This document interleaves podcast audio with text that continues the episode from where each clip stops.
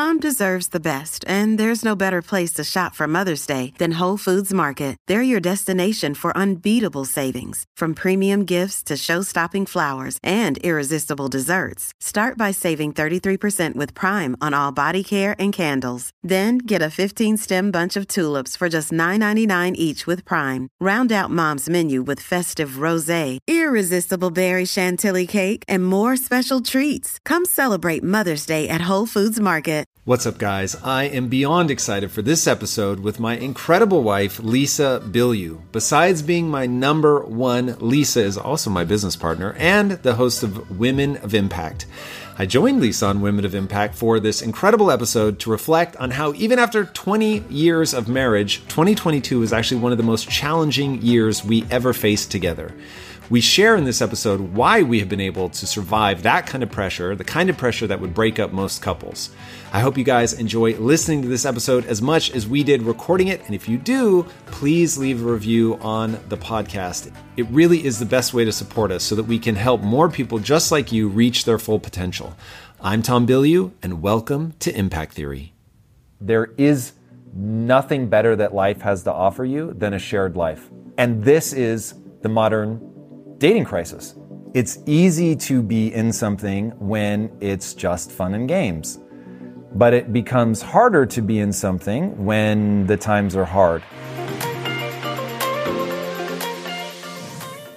We were trying to boil a relationship down to the fewest number of big ideas because you can get lost. Like there's so many things. Like as you're really trying to like communicate to somebody, oh, navigate this way and rules of engagement, ah, like you can really go down a rabbit hole. But when we were doing the exercise of like what are the fewest things, we came up with our list and it was I think four things. And I was like, nah, something that's missing, and commitment was the final thing that felt like it deserved its own bucket. And it has played out to be an incredibly powerful idea, which is it's easy to be in something when it's just fun and games, but it becomes harder to be in something when the times are hard. And if you don't have a value intrinsically, it can't be externally put on you. If you don't have a value inside of you that says, hey, I'm committed to this thing, and so when it gets hard, I'm going to find the solution. I'm not just going to cut bait and run, which is exactly how we've navigated all the difficult things that we've been through. Whether it was the first year of marriage, whether it was when you transitioned into being an entrepreneur, which was a big shakeup in our relationship, or whether it was last year at the time that we're filming this, where I was completely consumed with stress and work, and it was it was very daunting to get to the other side of. But through all of that, it's always been that we have a commitment to each other and to the marriage. And we've always said we would never live in a loveless marriage. We would never live in an abusive relationship. But shy of that, and we always felt like we controlled that, that we were committed, we were in this. And so I didn't have to look over my shoulder and wonder if you were going to be there. You didn't have to look over your shoulder and wonder if I was going to be there. And so yeah, commitment is like if I were going to boil down what's the backstop, because there are a thousand things you want to try before you get to, and I'm just committed and I'm going to keep pushing through. Because you do want it to be fun and games and as joyful as it can possibly be, as often as it can possibly be that. But there are going to be times where you hit the backstop. And I don't think most people have commitment as a backstop. I love the idea of backstop. That was really good. Um, and the commitment part is definitely the thing that we have said. Like, we're going to be committed to try and find a way. And we've never said that, like, so the, the, the word divorce is off the table for us. Yeah, we don't even joke about it. We don't even joke. It's like Voldemort. Except for, we also say it absolutely is an option if we feel like we've tried everything, we've worked our asses off, we've been committed, we've gone to therapy, we've done the work, we've both put in the effort neither of us want to live a life of unhappiness. And so that was one of the things that we decided on that we'll be committed to this marriage until we believe that the um, the thing that we need to do to actually make ourselves happy is to be apart. And now I can't even imagine a world where that would exist. But knowing that also allows us, I think, to make sure that we never get trapped in a relationship that ends up not being good for either of us. Mm-hmm. Um, I know exactly what would have to happen for us to separate.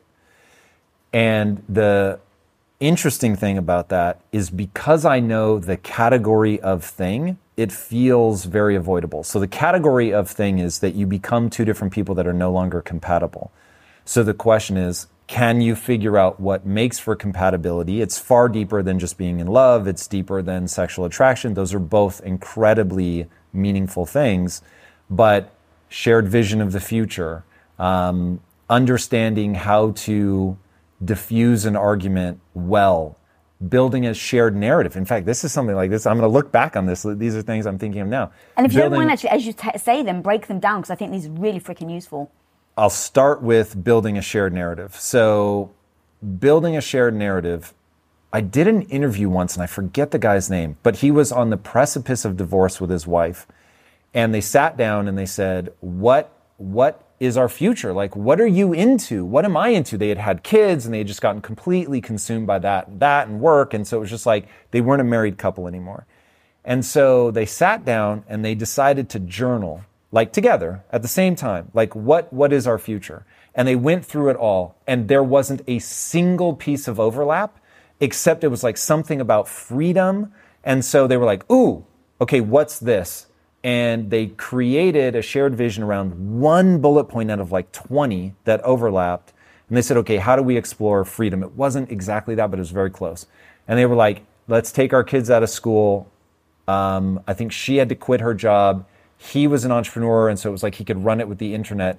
They said, let's pull our kids out of school and sail around the world in like some small ass sailboat. And so they were like, yes, we're, that sounds awesome. We're both incredibly excited about it, but we have to save up 15 grand or whatever. And so, but now they had this shared, what Tony Robbins would call a compelling future. And it was shared. And so they just started like every, like working towards it and getting around the table. Like, what have you done? What have I done? Oh my God, this is so exciting. And by having that shared compelling future, they were able to, to be moving in the same direction. So taking it back to the initial question of like, what are all of these things that if they fall apart, your, uh, even our relationship would fall apart is you become two people that no longer make any sense together. As you were talking, I realized it's super important. That was, I think, the thing that we were um, disconnecting over in our last year, in the last year in 2022, because you were having a really um, strong business experience. And in that, you were growing and learning, but you were working 120 hours a week. But you were priding yourself on the fact that you were work, you were willing to work hard. It's a very dangerous way to. Ah, all right. I get you, it.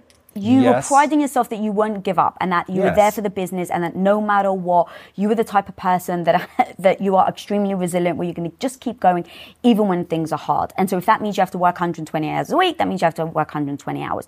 Now, But I thought that was stupid and knew I needed to wrap that up as quickly as I could. Yes, but while you're it. on that path, you were still willing to do that. And for me, I knew that there was a line between how much I was working and my health.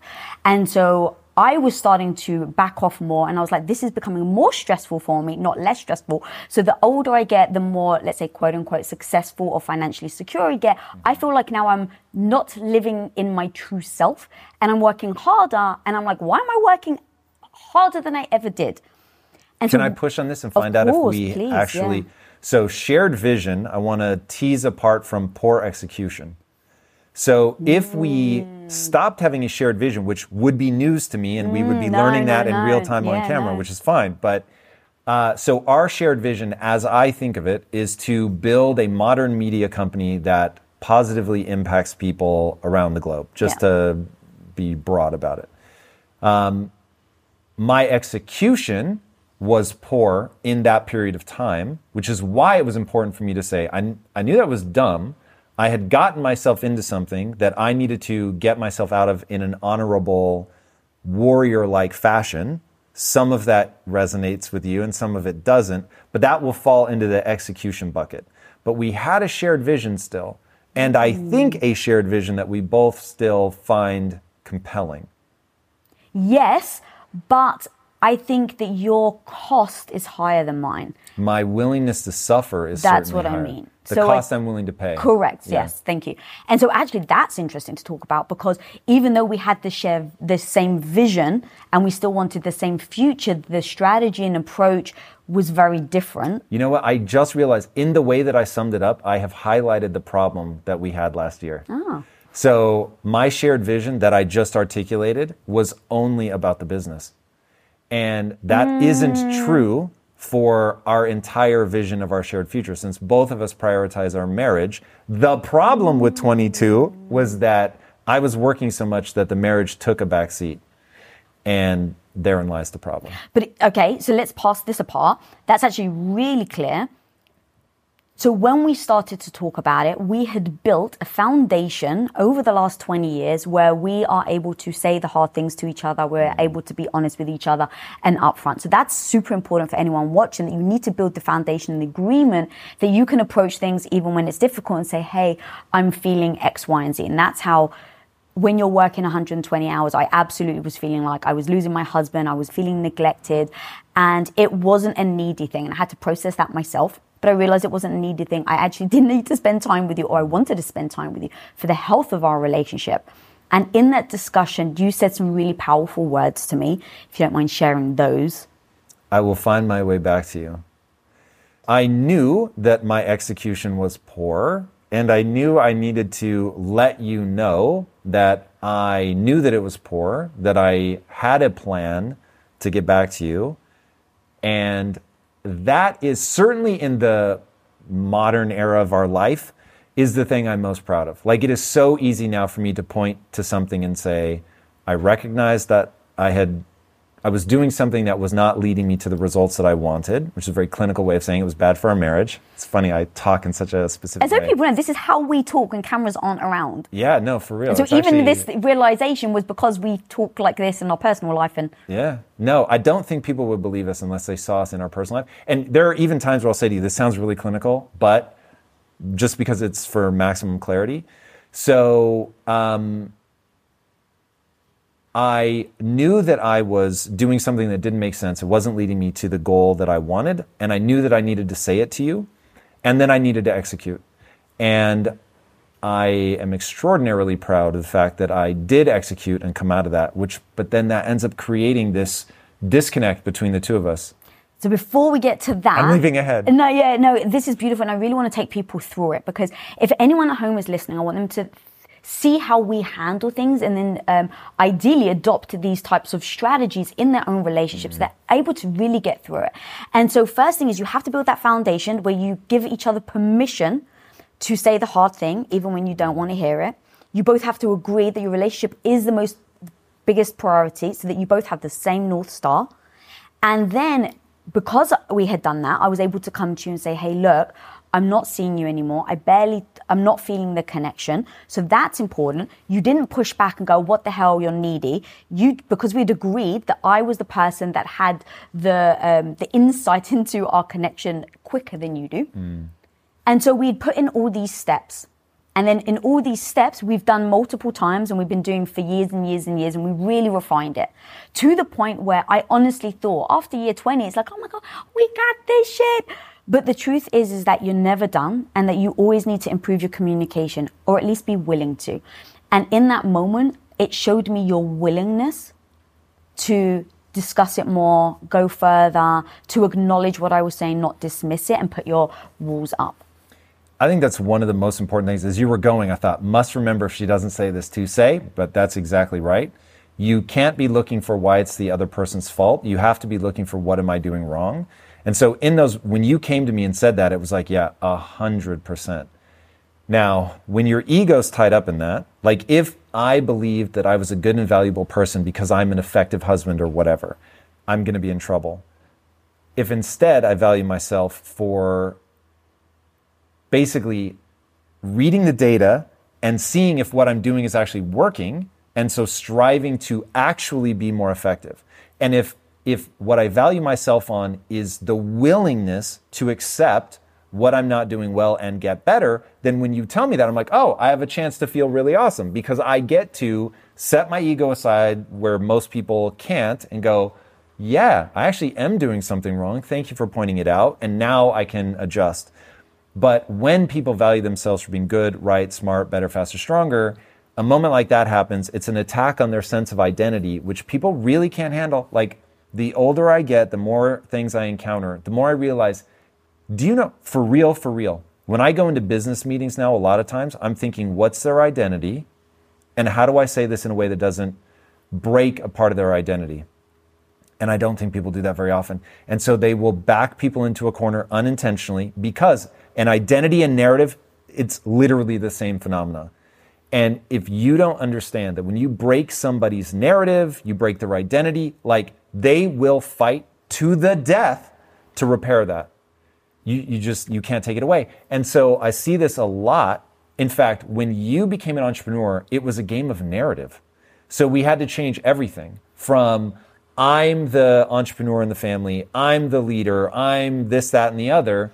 And you're now forcing a rewrite of our entire narrative. And the reason we were able to get on the other side of that, this wasn't the phrase that I used, but I want you to have whatever narrative you want. Obviously, you have to live into it. You have to make it real. So I don't want people to confuse narrative with fake. Mm. Narrative is, is the ideological construction you put around something to explain it to yourself. You're not trying to lie about the phenomenon, you're trying to explain the phenomenon. And that is the narrative in which you live. But that narrative becomes your entire frame of reference. And so I've been around people who don't create an accommodating narrative. And so now the people that they're interacting with, it could be your kids, it could be your spouse, it could be your business partner, they don't know where they fit in. Like they don't understand their relationship to you because you've created a, a narrative that isolates them or keeps them out or whatever. And so, man, this is really interesting. Talk about something I'm putting together in real time. Husband starts losing weight, wife becomes wildly insecure. Why? Because now you're changing the narrative about who we are to each other. The husband's like, I'm a fit person. I do what I need to to take care of my body. Wife is like, whoa, whoa, whoa. Now I'm the fat one. Narrative psh, breaks, changes. Like, so things like that are really, that's a really good example of a narrative when people don't even realize they're living in a narrative. Ooh, so can we keep going down this path? Please. So even with the narrative, um, let's talk about our roles in our relationship then, because you were the, your narrative was I'm you know the, the mm. patriarch, mm. the man of the family. I'm you know in traditional roles I'm bringing home the bread, things like that, and I was a stay-at-home wife. I think I was, you bring home the bacon, but you make the bread. I'm going to need somebody to weigh in on this. Sure, you make the bacon. Yeah, or I maybe I just right. had it all wrong. No. I was bringing home the bread. There was a lot of confusion. to the person that doesn't eat carbs um, and only eats bacon. So you're bringing home the bacon, and I was very traditional. I was looking, I was taking care of you, uh, washing your clothes, cooking for you. And so we had a very specific, specific narrative. When I came to you and said, Hey, I actually want to be an entrepreneur, I didn't have those words, but that's basically in essence what I wanted. The thing that I was the most fearful of is that your narrative would turn into, I don't love you anymore. And that's why I'm not taking care of you. So that was really, um, I was very aware of how to, like, what are the words I have to say to him because I don't want him to take away this message. And so I kept saying, like, I love you, I just don't want to clean for you. I mm. love you, I just don't want to do this. And it's not a reflection of how I feel about you, but I just want to do this. And so now I'd love to actually hear what that narrative was for you to change. It's interesting. So going back to what I was thinking about at that time, honestly, I was just like, this doesn't feel good. This really sucks. I wasn't like super clear headed about it in the beginning. It was very emotional. It was, I don't like the way this makes me feel that you aren't now orbiting around me in that way. And that, like, there is a dynamic between a husband and wife where it does feel. Oh, it's interesting. So I've never used this analogy before, so I'm thinking through this in real time. But there is a way for a husband and wife to exist where the wife orbits around the husband until they have kids, and then they both orbit around the center, which is the children. When the orbit changes, you're in a very risky position. And this is why a lot of marriages disintegrate once they have kids, because the orbit really does change. Or, so in the beginning, it probably looks something like this. Um, we're both orbiting around the sun that is our love, and it's a wild intoxication and then we settle into a life together, and one of them orbits around the other. So my time dictated the movements of our life. So when I had to work, when I could take time off, it all dictated the flow of our life. So whether people like me saying that you orbited around me or not, I mean, just functionally, I don't know what else you would use. And just to, to be clear, it. it was an agreement. It's not that I also think of it being less or more than. Yeah, no, same. Like that was just the dynamic that we both agreed was going to be the way because we wanted a shared future together and we decided that that was the path. A lot of the messaging out there for women is like, you don't have to follow him. It's like, it's not I followed you. We chose this together. Mm. And I feel good about that. I feel good. In fact, I feel good that we chose that I would follow you. In fact, that's a better way of saying it. And now it's kind of like if a woman follows a man, then they're seen as weak, incapable. Um, Can I make a really inflammatory statement? sure. If they're blindly following, they may be weak and incapable. And so this is where this gets freakishly nuanced. The phrase that has always resonated with me since I first heard it in my big fat Greek wedding, because it, it put words to something that I already knew that I was the head and you were the neck. And as soon as I heard that, I was like, oh my God, like your ability to get me to pay attention to what you want me to pay attention to is unreal. That always felt very um, true to me that you had enormous power and influence in our relationship, that this was not me exerting power or authority over you at all that's becoming the narrative. That, like, as people look backwards, they're like, thank God we're finally able to throw off the shackles of these men. And this is where I think people are going wrong. It wasn't that. We, you were orbiting around my schedule and all of that, but I certainly didn't treat you like you were any less or that what you wanted was any less important. To your point, we had agreed this is what we're trying to accomplish. You go off into the working world and you're going to help facilitate that. And so it isn't that you orbit around me in the way that you do what I say or that I'm in control or anything like that. It's, it's, a, it's a time influence about how we construct our day and our time. So anyway, it starts with you're both orbiting around love. Then it becomes you settle into a life and one is orbiting around the other. And then it usually becomes kids and you both both orbit around the kids. Whenever there's a shift in orbit, this is why so many people get stuck in well, they date, they fall in love. Oh my God, this is the one. They break up. They date, they fall in love. This is the one. They break up. And their friends start going, oh my God, here we go again. They, they can't make that transition out of orbiting around love to orbiting around each other and how you spend your time. And they're really not going to be able to make the transition to kids. So that in any one of those moments is a highly dangerous game. So we, um, we really were good, really good. Like we could do a master class on how to orbit, how to go from love to orbiting around one another.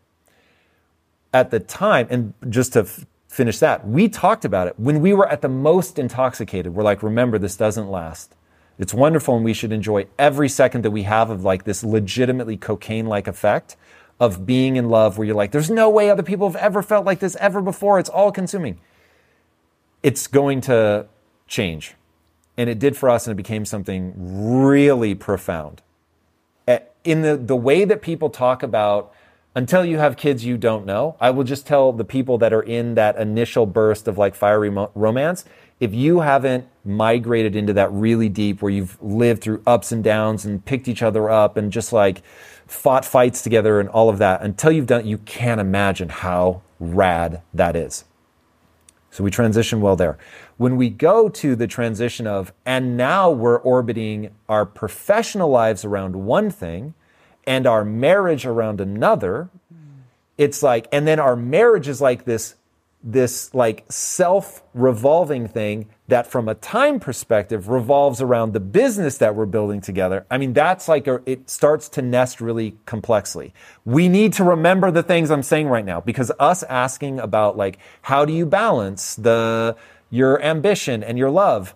This analogy is how people get tripped up because you have this, your marriage here, but it really does become, it begins to orbit around this other thing from a time perspective, but not from a priority perspective. It's so complicated.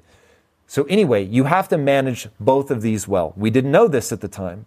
And so we were changing an orbit, which was very disruptive. Now, how do you change an orbit? You better change your identity. You better change your narrative.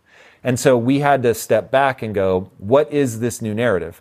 Because we used to say, and this was both identity and story, you're the CEO of Bilyeu Enterprises. So there's the business that generates money, and then there's the spiritual center of our lives, which is us together.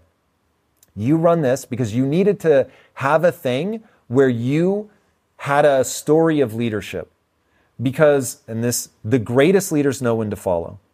And so I think, I mean, you're on camera, so you tell me. I think we both agree that if you had to say who's the leader in the family, it would be me. Yeah. And I have no, I, you're the right person for the job. And I think that that's also a super freaking important thing to really just hammer home. God, we could really I don't, on that. it's not derailing though. I think these are the important things. So if you have something profound, by all means, go for it. Because this is the. I feel good about it. Why? Because it's the right thing for our relationship. I don't need to be. Um, I don't need to be the one, but I want to be involved in the decision making. The decision says, in my opinion, that you are the right person. And so, because we have a goal, we have a shared goal. How do you get to that goal? Let's actually sit down, figure out who the right person is to lead. We both agree it's you. And so, I think that's a big part of why we're successful. Okay, I agree. But this, what you've just touched on, I think is the absolute gravitational center of the mating crisis. I don't have the stats memorized. I need to memorize them, but everybody at home listening, humans in the Western world, certainly, we are having a legitimate mating crisis. Birth rates are plummeting, sex rates are plummeting, marriage rates are plummeting. There's a fatherless crisis. Like, I mean, the stats are gnarly. Mm-hmm. So, what's the gravitational center of this problem? And I think it's this something called hypergamy. Now, hypergamy itself isn't the problem, it's how it's going to manifest in what I'll get to in a second. But first, let me define hypergamy. Hypergamy is that women, this is universal, women date across and up on two dimensions intelligence and wealth, or intelligence and access to resources, if you want to think of it that way. So, when you educate women, the birth rates plummet. Doesn't matter where in the world you run this experiment. If you educate women, the birth rates will plummet. Now, I'm a fan. I love women getting educated. Educate the life out of them. But there, there's no utopia, only trade-offs. So as you educate women, birth rates plummet. Why? I'm going to guess it's very complicated. It's no way can you bring it to one dimension. But for simplicity of being able to discuss this, I think the big one is this idea that women go across and up. Now, if you, in intelligence and wealth, there's what's hiding in there is finding the right person to be like, yeah, you're, look, you don't make all the decisions. I don't lead all the time. There are things you're far better at than I am. And when you're the right person to make the decision, I follow you. And I have no heartburn over following you whatsoever. But you, in traditional female fashion, were only willing to date across and up in intellect. Now, on balance, I think I've been very clear in words and action that you and I balance out to be 100% equal. Mm-hmm. But I'm very good at decision making. I used to joke with people all the time find yourself a good Greek girl whose father worked a lot. Yeah. Because what your dad modeled for you was the dynamic of he was the leader of the family, and everyone in the family, I think your mom included, would say he was the right person for the job. Mm-hmm. She had chosen somebody who was better at, when all things are considered, on balance, was better at decision making. He could think through the variabilities of a problem with a higher degree of efficacy than she could. Not that your mom is not a wildly intelligent person. She is, and she's amazing in her own right. This is why I say, on balance, you are my equal. A hundred percent. We are together a whole, truly apart. We, I consider myself dysfunctional without you. I've told this story so many times. I was worried for a long time that you would never get the credit in our relationship that you deserve. You are now, I think, getting that credit. Anyway, on balance, you're my equal. I believe that to the core of my existence. But I also believe that we dialogue about everything. But if I'm like, hey, hey, hey, for real, I see something you don't, we should go down this path. Life has shown us that we're better off betting on me when we can't agree in those types of situations. Okay. So And I can take pride in knowing that I was on board, that I bet on you. Correct. Like that, I take pride in that, not like, um, what's the word? Uh, I, I don't take that as an insult to my capability. Agreed. You're an extraordinarily capable woman, but hypergamy type behavior led you to find somebody where you're like, I'm going to fight you tooth and nail when I disagree. But yeah, like, I actually think that you're right more often than I am. You, because you, we found each other when we were so young that we don't, we didn't experience what a lot of people are, are going through. And I said this to you the other day. You better pray to sweet baby Jesus that I don't die. Oh, because do you know how hard it will be for you now to find somebody that has more access to resources, wealth, and can, on balance, make better decisions than you. Do you know how small that pool will be? So explain that. Uh, you think that The would. number of men that make over $100,000 is the already finan- vanishing in. It's tied. Because what, what is the number one predictor of your lifetime financial income? What's the number one predictor? The bad news is it's zip code. So technically, I should ask, what's the number two? It's IQ. So if you find somebody that's making dramatically less money than you, either they've deprioritized it, so Which it I isn't- don't there's care. not like a one for. I wouldn't care. What do you mean? I don't care if they're making less money than me. Uh huh. Can I give you another stat? yeah. So you don't value them less, but would you be upset if they couldn't get an erection? Or upset? No. Get the fuck out. Upset? So No, I I'm not talking once. for I'm- them. For Oh. them, at first. Oh, what- okay. You didn't in, say that. They I keep thought you losing meant an once. erection. Okay, yes. So I lost an erection with you once because the guy had a phlegmy cough upstairs. So it's happened. it's happened. I'm just giving the real shit right now. A hundred percent. But Tie like, this together. This is so fun. I just If- don't know where you're going. so if it happened a lot, you would be disappointed. I think at a minimum. Sorry, I would. So the reason I ask, Yes. because I want to get to the punchline, the reason I ask, let's say that you don't value guys for how much money they make. Yeah. Guys who make less than their significant other are 50% more likely to need erectile dysfunction medication. Because, woman, what do you need to make a man feel? Powerful. Yes. Yes. Powerful. And if you're making more money than him, and trust me, whether it should be or not is irrelevant. Because you know people are freaking out in the comments right now. Yes. I'm telling you how the world is. I'm not telling you how the world ought to be.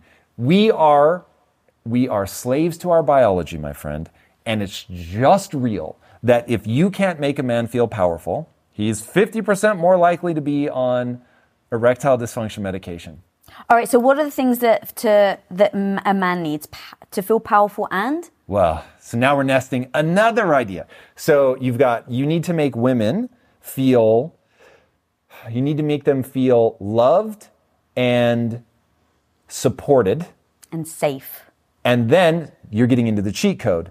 Then you need to make them feel beautiful and safe. Loved and supported table stakes, beautiful and safe cheat code. If you want like the world's happiest marriage. Now, for guys, you need to make them feel loved and appreciated, not supported. Guys want to break their back carrying weight for you. If one of you is going to have to be cold, they want to be the cold one. If one of you has to starve, they want to be the starving one. What like women misunderstand men fundamentally. They want to suffer for you. So when they say I did all of this for you and you say no you didn't, you did it for you, you have fundamentally misunderstood your role as their significant other. You have to look at them and be like, "Yes, you did, baby," even though secretly like, "What the fuck?" So, let them carry a weight for you. Let them freeze for you. Let them go hungry for you. They want to be appreciated. They want you to celebrate them for all the hard shit that they're doing for you. They're wired for it. You're not going to be able to talk them out of it. And then the cheat code is only one thing just make them feel powerful. If you make them feel powerful, oh my God. So, anyway, bringing it all back, hypergamy, over and up, that's what women do. That's like your modus operandi. Now, as you become bad bitches, and you start making more money and you get tougher, all the things, carrying hard weight, freezing, starving, yeah, bitches. Yeah, buddy. We got this motherfucker. We do. Now you take this pool of men and you narrow it down to a fucking sliver. And I'm not saying you can't do it. they don't feel powerful anymore. They're not powerful because now you've one, you're doing the toxic male thing. And you, when I say war language, let's fucking go, be aggressive. And I, I was standing up in front of an audience and I was telling them, I'm doing this because this is how I think about it. I imagine myself holding a fucking sword covered in blood. I am drenched head to toe in the blood of my enemies and I have vanquished them all. Now, if you write in the comments that I'm a toxic male, congratulations. You are getting men to be softer as you're becoming harder. They're needing erectile dysfunctional medicine because they're really becoming soft. It's just cool. Be the hardest bitch you can be. I want, what did I say to you? I want you to be whoever you want to be. But god damn it, I have to outperform you to keep the type of relationship that we had. So now I'm like, holy hell, I've really got to become something. And so my message is, ladies, if you want to become the hardest core possible version of yourself, my advice do it in a way that is different than your man. So if you're going to go be the hardest core entrepreneur in the world and you know that women date over and up, you're going to be going after a man that's like more elite than you. And this is why women should be whatever they want. I want to be very clear. Whatever you want. I want people to have the life they want. I want women to have their best life ever. But there's no utopia. There's only trade offs. And so that trade off comes with if you're trying to be a hardcore entrepreneur, it's what Chris Williamson calls the tall girl problem.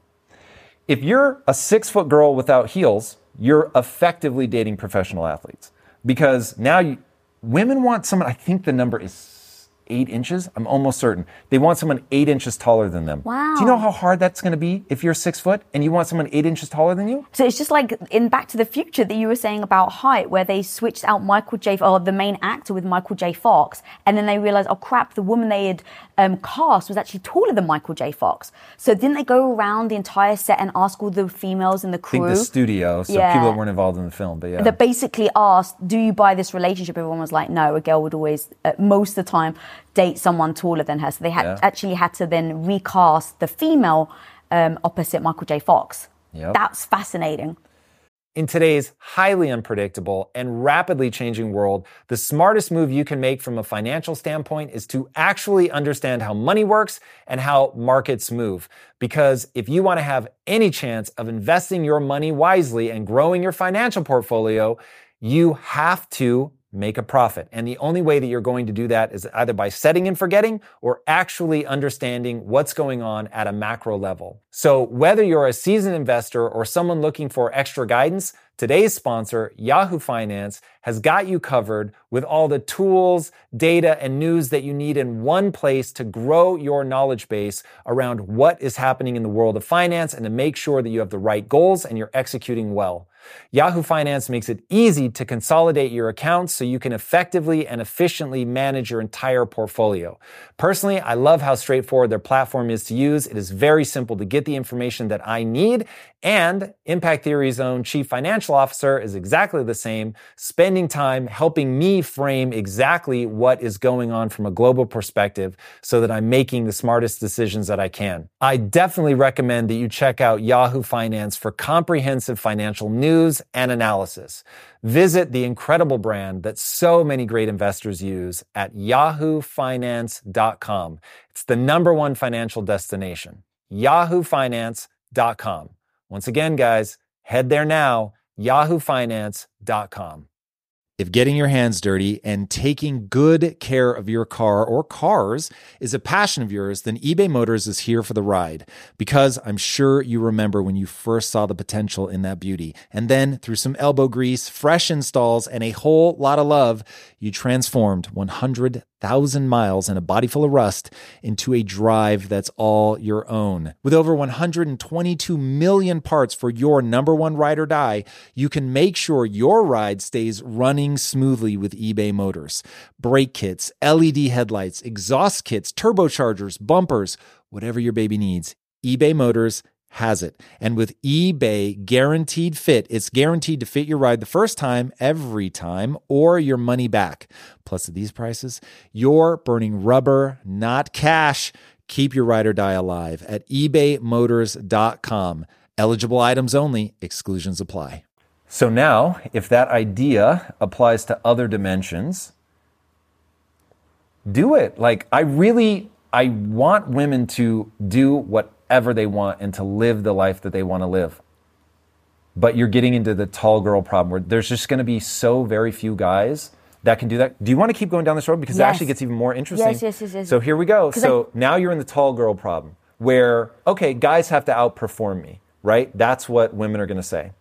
Word. So you're only going to go for guys that are crossing up. Now the problem becomes men are not wired for um, commitment. So men are wired because their semen is cheap, so they can spread their seed far and wide. So as they become more and more successful in the dating pool, and the data bears all of this out. So as men become more successful in the dating pool, you get hyper successful males at the top. They're very good looking. They're extremely um, successful. So they're intelligent. Uh, they're industrious. There's a few other traits that they have that allow them to be successful. And so they're now unwilling to commit because they can go from girl to girl to girl because the women have lopped off like the bottom 80% of guys. They're not because they're below them. They're not across or up. So now 80% are just gone because women are out women are women are amazing. They're just as smart as a guy. They can be just as industrious. All all the things that are a guy that they can be plus they mature faster. So now you lop off 80% of guys because they're below you. And as you do that, you get 80% of women effectively competing for 20% of the guys. You're now training those guys so they're very successful, especially because women are lowering the threshold for sex. It used to be marriage, it's now somewhere south of that. And so, with the sexual revolution happening at the same time that women are getting hyper educated, at the same time that they're having kids in, you know, lower and lower numbers, and realizing that they can be in their bad bitch mode, they they have narrowed the group of men and trained them that they don't need to commit to get laid by the next girl. And since guys are basically wired to jump through whatever hoop they have to in order to get sex, if you remove commitment from the equation, you're now in trouble. And this is the modern dating crisis. And at the center of all of that, I think we're going to find is that over and up phenomenon. That was so fascinating. There's one more thing that I very recently just had um, a guest on my show, and they told me that men don't need to be physically attracted or even mentally attracted to a woman. They can pretty much get hard and have sex whether they're into a woman or not. And so, as a generality, as a yes. genera- of course, as a generality. And so, let's say a eight out of 10 guy sleeps with a five out of 10 woman mm-hmm. because he's like, hey, she's here. And she's like, holy shit, I got an eight out of 10. Now, what happens is she now bumps herself up and thinks that she can get most eight out of 10s and so dismisses all men that are seven and unders. Yeah. And so as they started to explain that to me, going back to like, I just want to know the truth. Like, I think freaking, obviously I got an entire show to empower women. So you know my heart. But what is the actual truth so that when we can, so we can just navigate? That's the key. And then everything me and you are talking about now, that our dynamic is exactly this. The reason why we've been able to have 20 years of marriage is because when we came to a point where this was friction between us, where I was really stepping into my own, we very much had this discussion. And if we didn't have the discussion, I think we may have been that moment where we, are, you know, really um, chipping away at our relationship. And that in that discussion, it was. I feel really great being a badass. I've been insecure and I don't feel confident. And so being able to learn and grow and practice and feel better about myself is amazing. And so you really supported that and you love to see me get into my confidence. But you absolutely pulled me aside one day because I was getting hard. And we had what I call one of, I think, the hardest conversations. That again, I think this is the moment where a lot of people would break and split up. But you came to me and you pulled me aside. And do you remember what you said? You're getting too hard? So you, yes. So I was building, we were building Quest. I had developed our shipping department. I had 40 employees underneath me and a lot of them were ex-convicts. And so I knew that I had to get hard. I couldn't be pushed around. And so you said, babe, I totally understand why you're becoming hard. You need to. In order for you to gain the confidence, you can't be a pushover. So I understand it. And yet, I am in a marriage where I love it where my wife is soft. I love it where my wife looks to me for protection. And so I have to be honest about this part of me. And I think that right now, either guys are not being honest about that part of them. And I do think um, either some of us women are trying to shut men down because it's um, they judge them for saying that. And for us, we just deal with things almost as fact and as truth. And so when you came to me and said that, I was like, well, I could argue, I could try and convince you, no, it's not true. Or I can say what he's seeing is fact. And his fact and his truth is that he wants a wife that is cuddly, is soft, is nurturing, that doesn't make you a bad person. Can I put a word on it that yeah. your audience is going to fucking hate? Sure. Feminine. I don't think they will hate that. Oh, yes, they no, will. I think you're going to have a percentage of your audience that's really so going to hate I, that. I don't but care. it is true. So it's really interesting to me that somehow it's becoming that the game to play is a masculine game. And I think that is amazing. For women that want to play a masculine game, go for it. You're going to do, like, they're going to be women that really do well at that. But I would also say, let's make sure that there's a viable social narrative for women that want to play a feminine game, whether that's motherhood or not. It's that there is a, a feminine expression that we're all like, that's dope. And you're not going to be able to bend culture just by saying it out loud. But I hope that that, that I have a feeling that we're going to rebound back into that and start celebrating femininity again in a really hardcore way. But this goes back to that idea of women go get as good as you can at something that matters to you and that fills you up and that you're just like this was a life well lived where you're you're burning it on fire for that statement but if you can find a way to do that where you don't take too many of the men that you want to be in a relationship with and lop them off from the over and up perspective so that like again I, I feel I can say this from a certain safety. I have a wife who is way more masculine than traditionally feminine and you have a husband that's way more feminine than traditionally masculine. And so my journey has been about getting tough and hard, and your journey has been about making sure that you don't get too um, too hard and that you keep a soft gear in there.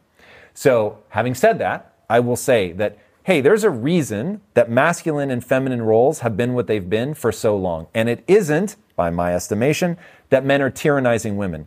It's because of all the things that we're talking about right now. Like you can't escape your biology. And so men are wired in a certain way, women are wired in a certain way. And as we sort of medically find ways past this, being able to control your period, being able to control your reproduction, all of that stuff, then it's like, oh, we're going through this. It's a changing orbit moment. Oh my gosh. So it's this moment where men and women are changing their orbit and how they relate to each other. And when your orbit changes, then things get really um, risky from a stability perspective but that's where, so as the orbit is changing in the world, that's where I think so much of the judgment is coming from and trapping so many people. Because with me and you, it wasn't like, what should we do? What shouldn't we do? What does the world tell us we should do? It was, oh, you want to be like this? I want to be like this. Oh, hey, this is what's happening. How do we evolve? Like, it wasn't, what's the world going to say if I say, oh my God, but I'm soft at home with my husband. I don't give a shit. I was like, do I want to be soft at home with my husband? Yes or no? And does my husband want it? That's all that matters. And so because I never got trapped and you never got trapped, at least from what I understand, ever on external opinions, it was always, I want to live. Babe, if someone's breaking in, you better bloody believe I'm turning to you to protect me.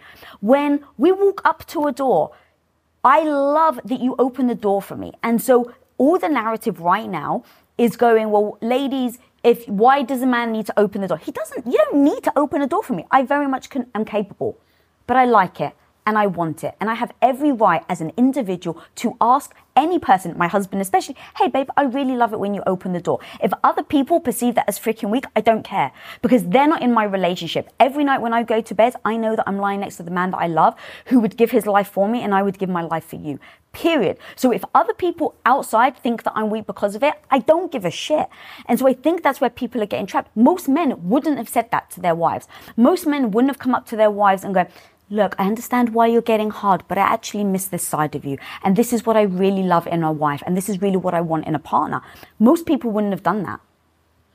And so this becomes that what are you looking for? What type of person do you want to be? Because if you had turned around to me, awesome, so I'm really getting fired up now. If you had turned around to me and you had said, Hey, I hear you, you want to become an entrepreneur, but that wasn't what I signed up for. I married a woman who said that they wanted four children and they were going to, you know, they spent the last eight years taking care of me. In that moment, I couldn't have hated you. I could only have appreciated that you were honest. And in that moment, all I can say is, is that the life I want? Because you're honest with me. And if you're holding back, what's going to happen is dust settling, right? It's the death by a thousand cuts where it's like, well, it doesn't matter, where it doesn't matter. And then before you know it, 20 years down the line, we are no longer communicating on the same page because you didn't say the thing that you needed to say 10 years ago because you were worried about judgment, about gender roles that um, other people from the outside or your partner may judge you on. Mm. Yeah, it's crazy. This is this is all really intriguing to me and when I think about why people break up and then what they do with their next relationship, their next relationship tells you a lot about what they felt was missing in the relationship. And so you get the classic arc of like husband and wife build something together. They have kids. The kids grow up and then the wife is like peace out. Now what's interesting is that women initiate most breakups. Certainly most divorces that we have um, data on. I would hearken to guess that they do just breakups in general. And that breakup is interesting to me, especially what ends up happening is women tend to then stay single and men find somebody younger. Now, why do they find somebody younger? First of all, their brain is being squeezed to death on signals of youth and fertility. So that's a big part of it. But there's also like the the over and up scenario. They're going to be so much farther ahead in life, have so much more the man, so much more access to resources at that point. So he's going up in sexual market value while the wife is going down. But it's the wife that gets fed up and ends up breaking up the marriage. But utterly fascinating to see that next move play out. Because all of that and that was I'm reacting to the hardness. And like if let's say in that moment we had collided and and we couldn't get over it and i was just like yeah i can't do this. I would have gone the next person i got with would have been somebody who i'm like do you have any interest whatsoever in becoming an entrepreneur? Because if so you gotta go. So because i would have filtered for that and so it's very interesting and i think the reason that women initiate the breakups is because they really come into their own and as they come into their own they realize i don't want to be in this relationship anymore. Going back to what we were talking about in the beginning, if we became two people that no longer made sense together, and that's what happens. The kids grow up, they move out of the house, and the wife's been like, My whole life's been lived for other people, my husband, my kids. Now I'm going to live it for me. And they don't find a way to integrate themselves early. We didn't have kids, and we were able to integrate you. And by integration, I'm talking a new narrative something that explains why you are the way that you are, allows you to understand it yourself, then to create that space for you to do new things. But I think there's a lot to be revealed in what happens in that classic breakup pattern. Mm. Um, you said something earlier, I didn't want to interrupt you, but this is something that hit me a lot recently, and I really want to give people actionable tools on what they can go away like after this episode and use in their actual relationship. And so the whole thing about um, what I don't know how you how you phrased it, but men want to feel um, appreciated and powerful, loved, loved and appreciated, loved and appreciated. Table stakes. Thank you. Okay. Powerful cheat code. Okay, so I really want to break these down, um, especially for the women as well, because it's super powerful. Because it for twenty years you've been saying pretty much the same thing, and only three or four weeks ago it really hit me. I'm like, oh my god in the appreciated. So brutal. And so, what, what, did you say? Frame of reference is so brutal. It is so hard to pierce people's frame of reference. Like, you could say something to me for six years, and then one day I'll be like, oh my God, you were so adamant that I wasn't, I wasn't, you said, I need my husband back. And I could not understand what you meant when I got really immersed in work. I couldn't get it. And then one day I did. And I was like, God, frame of reference. Anyway, it's a whole nother topic. Because I felt like um, we had distanced so much or you were working so much, I no longer saw you. So I was like, I just need my husband back. Yeah, but I couldn't understand what you meant by that, which is, I'm sorry, I'm just no, reinforcing no, no. your point that it can be, I was saying the same thing on this topic for a while, but you, it finally pierced your frame of reference. Yes. I can't remember what example. What did I say my example? So the men need to feel loved oh, and appreciated, you. and then powerful cheat code. Thank you. So recently, it was like in a real life situation, and I have a problem with feeling guilty. I'm sure most women can relate. When you're asking someone to do something, or you're bothering someone, or you're asking them to go out of the way, like I always feel, I just feel guilty, especially when it's you, because you're so sweet, you're so kind, you're always doing things for me, and so I just feel guilty. So when you're suffering, as the woman who feels like I really love nurturing you, like I really do. I'm a and badass, but I also love desires nurturing to be supported. You assume I want to be supported, yeah. right? So you kind of give the gift that you think that you want. So in you doing something that is um, miserable, you hate, exhausting, stressful for you, anything that I have input on, I just start to feel guilty because I'm like, well, I don't want him to feel bad. I don't want him to feel stressed or etc. So I go, well, you don't have to do that, babe. It is to soothe myself. It's to soothe my own guilt. It's for me to say, you don't have to do it. You don't have to wait out. In fact, that was it. You don't have to wait up. So I had the girls' evening. There was a bunch of us. We normally go to bed at nine o'clock on the dot. It was like nine forty-five. The girls were still here. It turned to ten o'clock, and you waited up.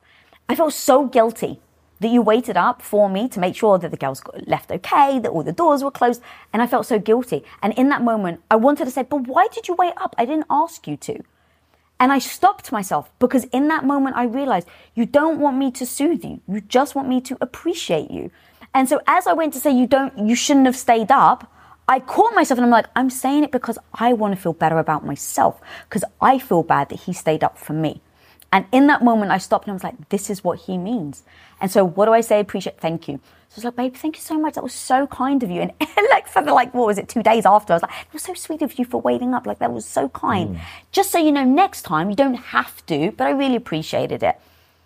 And you even said, like, you noticed that I had done the flip, but it's so nuanced, babe. That's such a small little moment that two ships in light can be two, two people can be two ships in light where they're passing for 20, 30, 40 years and never getting to this moment of realization that you've been trying to tell me for the last 20 years. Mm.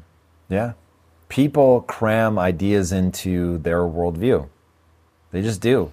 Like when I say, even now, you have a hard time remembering that I'm saying women need to feel loved Powerful and supported. Really hit me, yeah. And men need to feel loved and appreciated. Most people just think those are the same phrases. Oh, you just use a different word.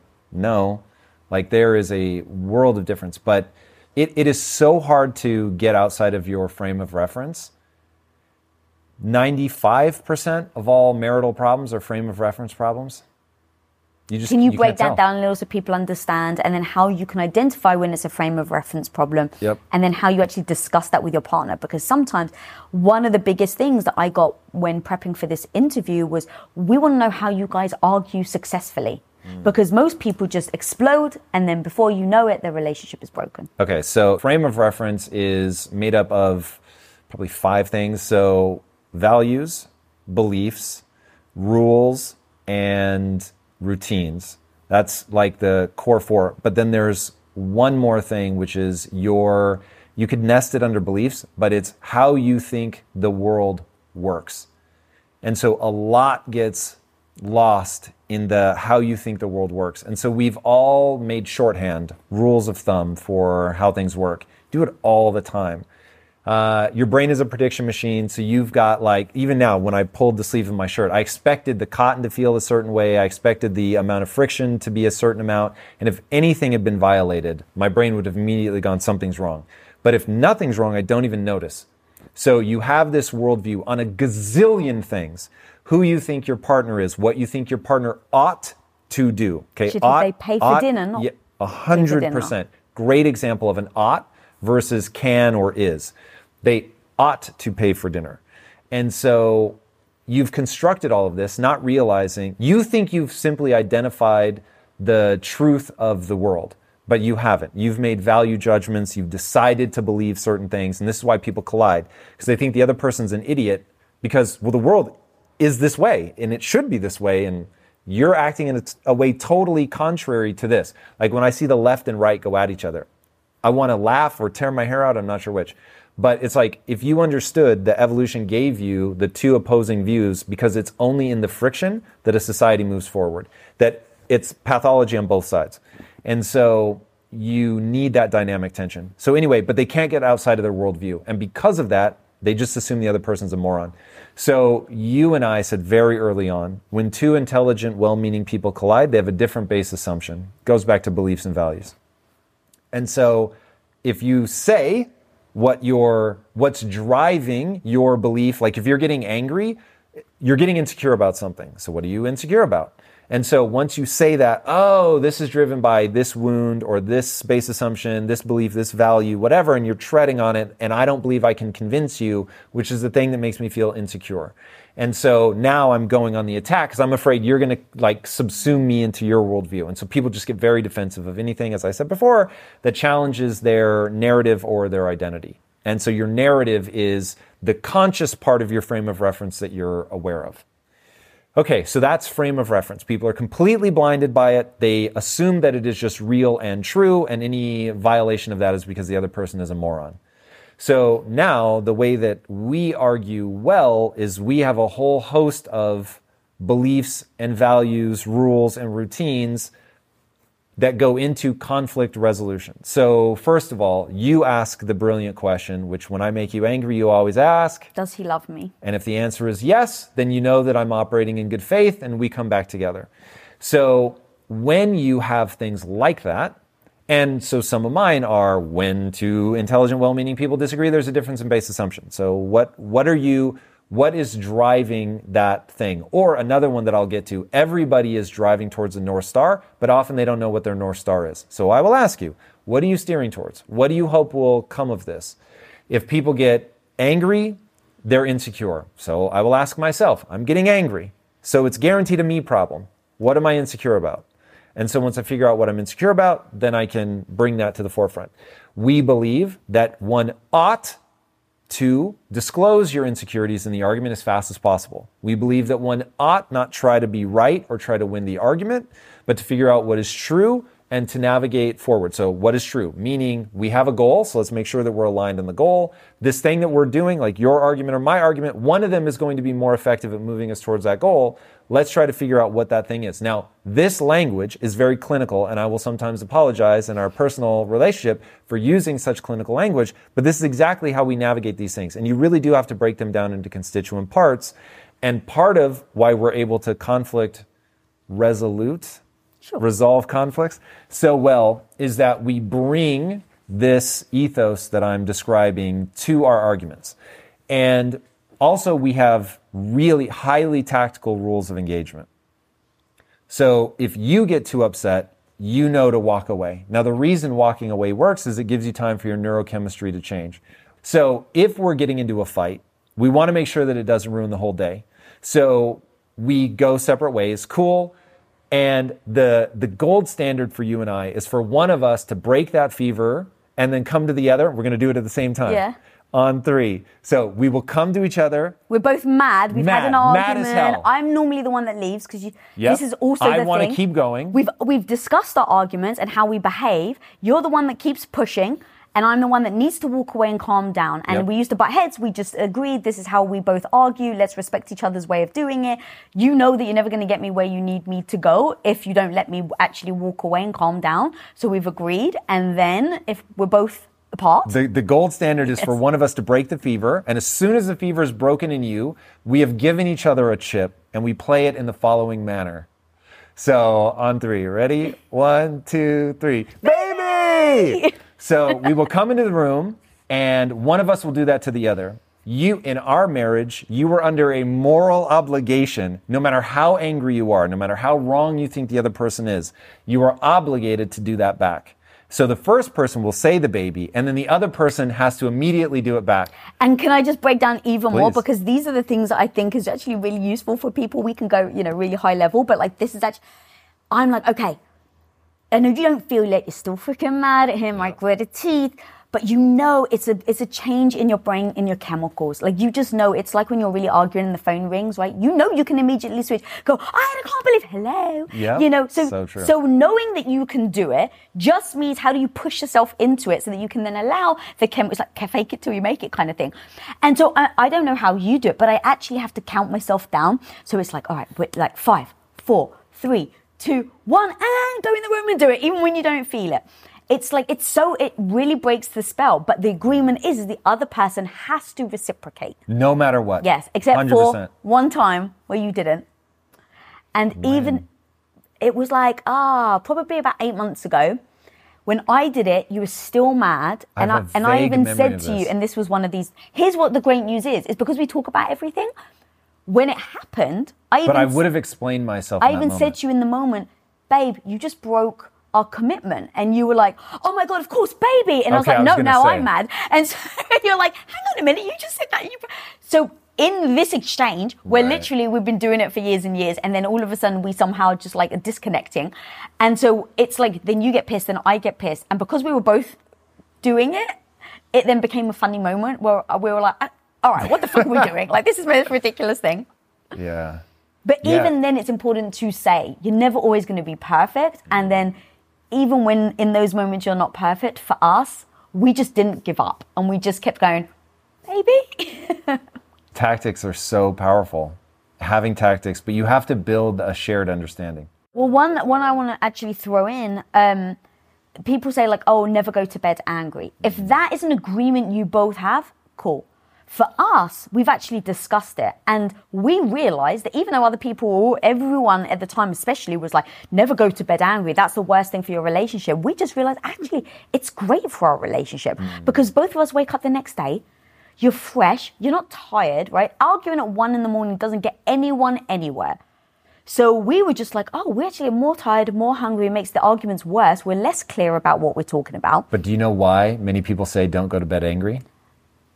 I had a perception of like, if you die in your Yeah. sleep, So what did we do to combat that? oh, you're right. I mean, we've got plans on plans on You're plans, right. homie. Yeah, you're right. I want people to understand like how much energy we have I put into remember this. that that was why we did it. It was more just as a reminder, but you're right.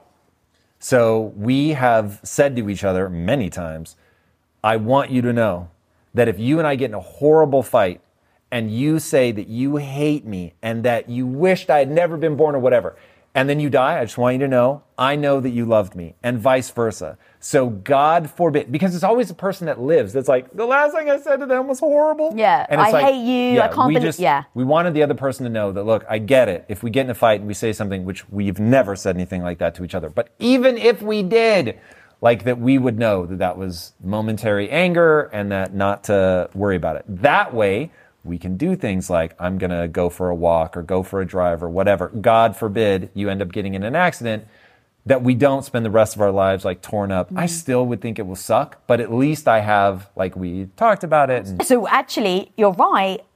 We've agreed, go to bed angry, do what we need to, but we must always remind each other that we love each other. And that's why no matter what, no matter how angry, pissed we are, we'll always kiss each other on the lips and say, I love you. Even if it's like, Yeah. love you, love you. yeah But even sometimes that makes me chuckle because we're like, "Uh, just so cute. Like we're just mad at each other, but we still love each other. Um, so yes, that's a great um, strategy. And in fact, you were about to say something else, which is another tip that we do about not saying something that you can't take back. Yeah. Don't say it. It's it's one of those like there, and I feel so bad, and I want to make sure that people feel like there's a path to recovery. But it's like, man, there are just things you don't want to say, and the way that we've always thought about it is don't weaponize the other person's insecurities. So one of the greatest things about being in a marriage and running the experiment that we're running, which is what happens if people just refuse to let the love die? And so like we're going to make this work.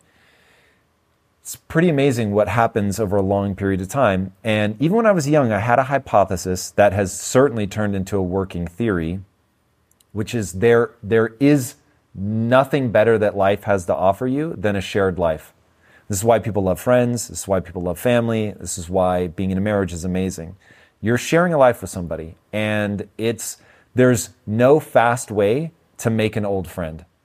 You just have to put in the years, you know what I mean? And so it's a it's a really beautiful thing. So you want to make sure that you're not saying something that's going to damage that. And so coming in, we said, okay, the reason that this is the best thing that life has to offer is because I can be completely myself. I can be completely vulnerable. I can admit things to you that I would never say to other people, insecurities, whatever the case may be.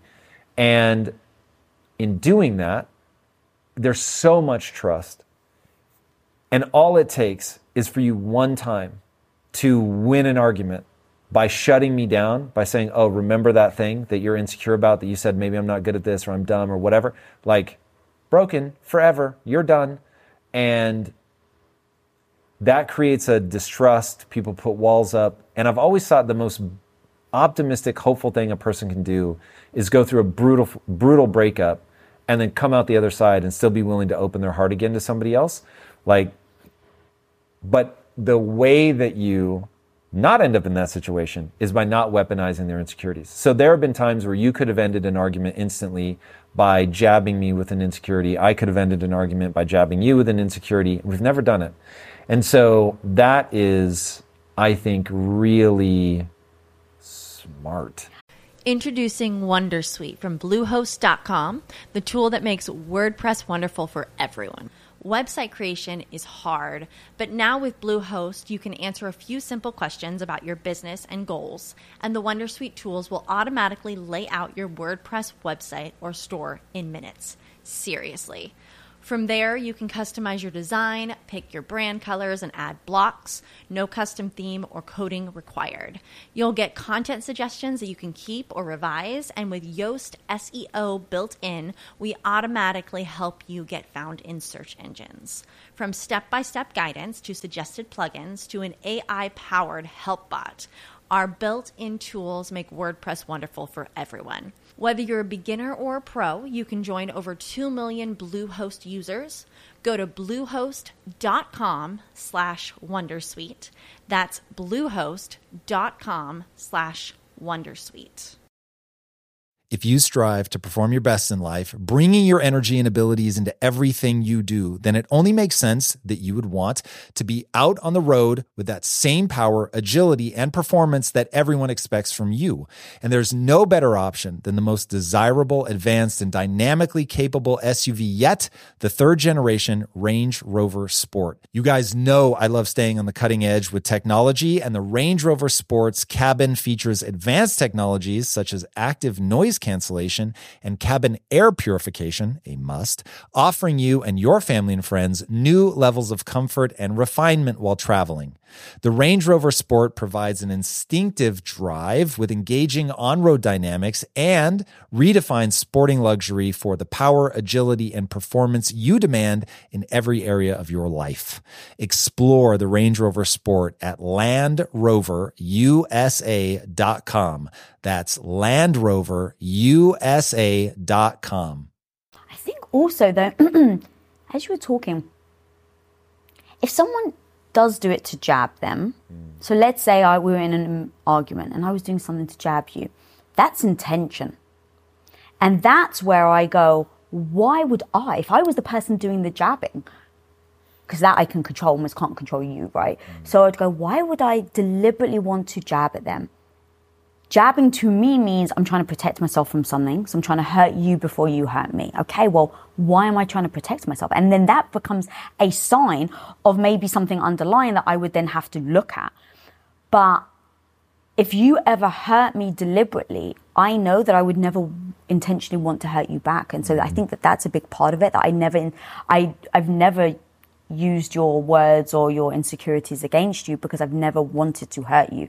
I've definitely hurt you accidentally. And that's why in those moments of arguments, you ask yourself, does he love me? Because that, like, it's, does he love me and did he intend to hurt me? Right? That became the evolution. So does he love me? Yes. Did he intend to hurt me? No. Okay, great. Now I can work through it, right? Now I know no matter what ended up in this massive fiery argument, I can get through it because I know that it wasn't your intention and you still want to be with me and you love me. The second I go, oh, he intended to hurt me, that becomes a red flag. Why did you intend to hurt me? Was it that I just hurt you so badly and so you tried to retaliate? Okay, why did you try to retaliate? Did you think that I tried to actually hurt you intentionally right now? And then it becomes a, very different discussion. It's not about, I can't believe you did it, I don't trust you anymore. It actually becomes a, what is this a sign of? Um, and then that actually also goes to the whole bloody discussion about like trusting a partner. Do you check their phone? Do you not check their phone? Um, how much do you trust them to go out with another woman on, you know, when you're not there? Things like that. And it comes back down to if I felt like I had to check your phone, it's not about the bloody phone. The second I feel like I have to check it, babe, I'd be like, oh shit, there's something wrong with your marriage. Facts. Facts. Like I've never understood why people would stay in a relationship like that.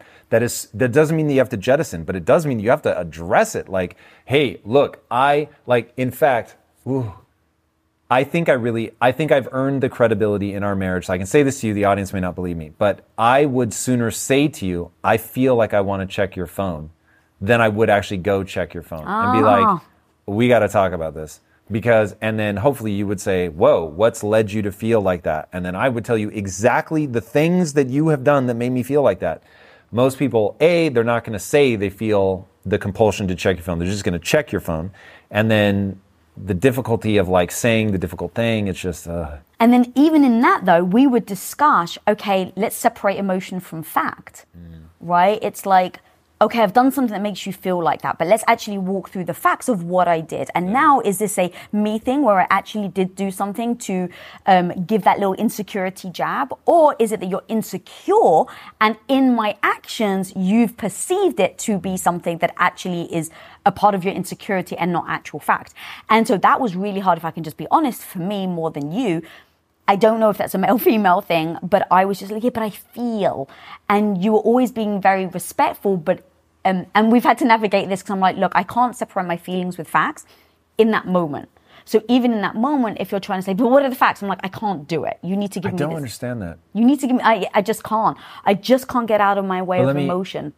So, really asking, don't, hasn't life taught you that you can't trust your emotions? No.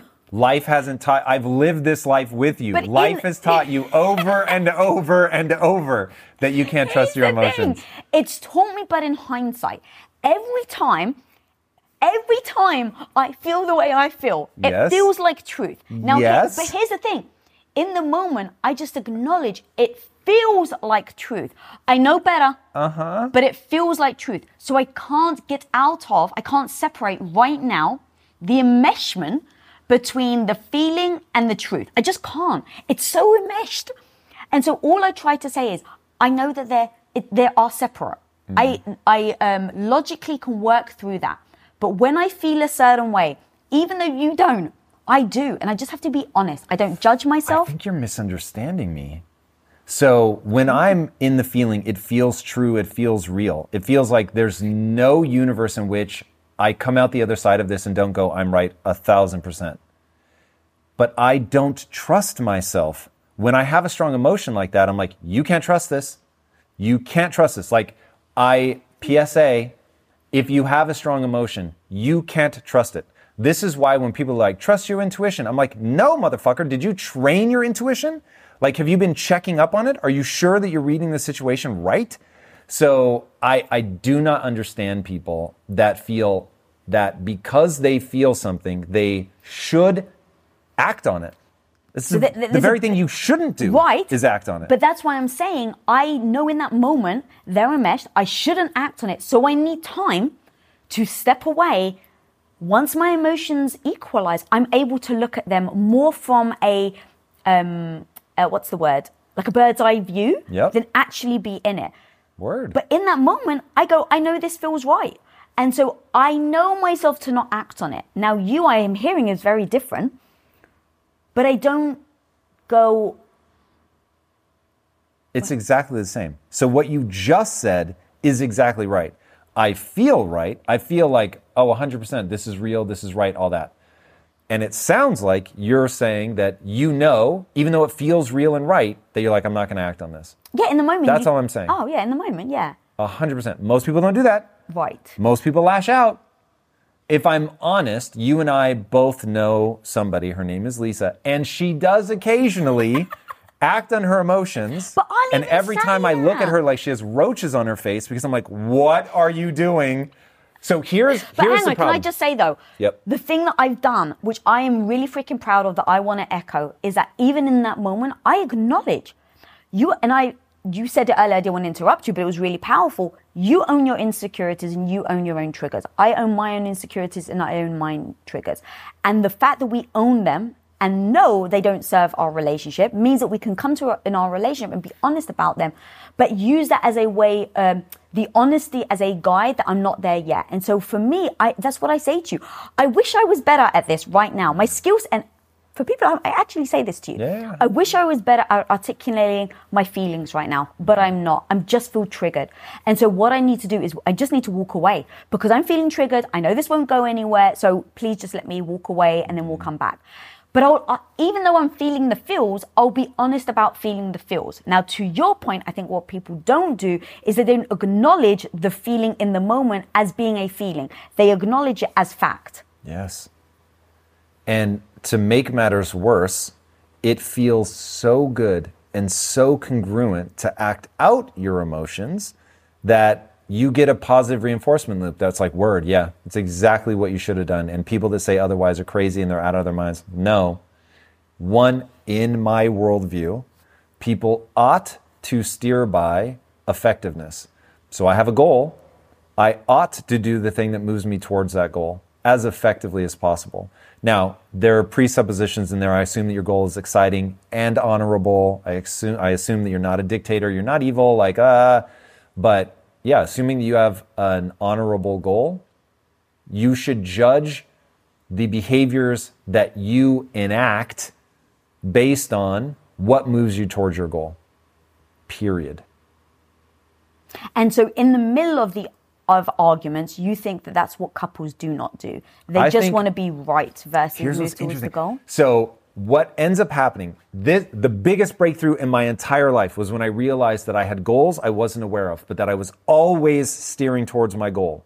And so what happens is the goal people have is to feel good and congruent by enacting the emotion that they have because it feels very weird to go five, four, three, two, one, baby. Mm-hmm. that feels weird. It doesn't feel good. It doesn't feel right until four seconds later when it feels amazing and you're so glad you did it.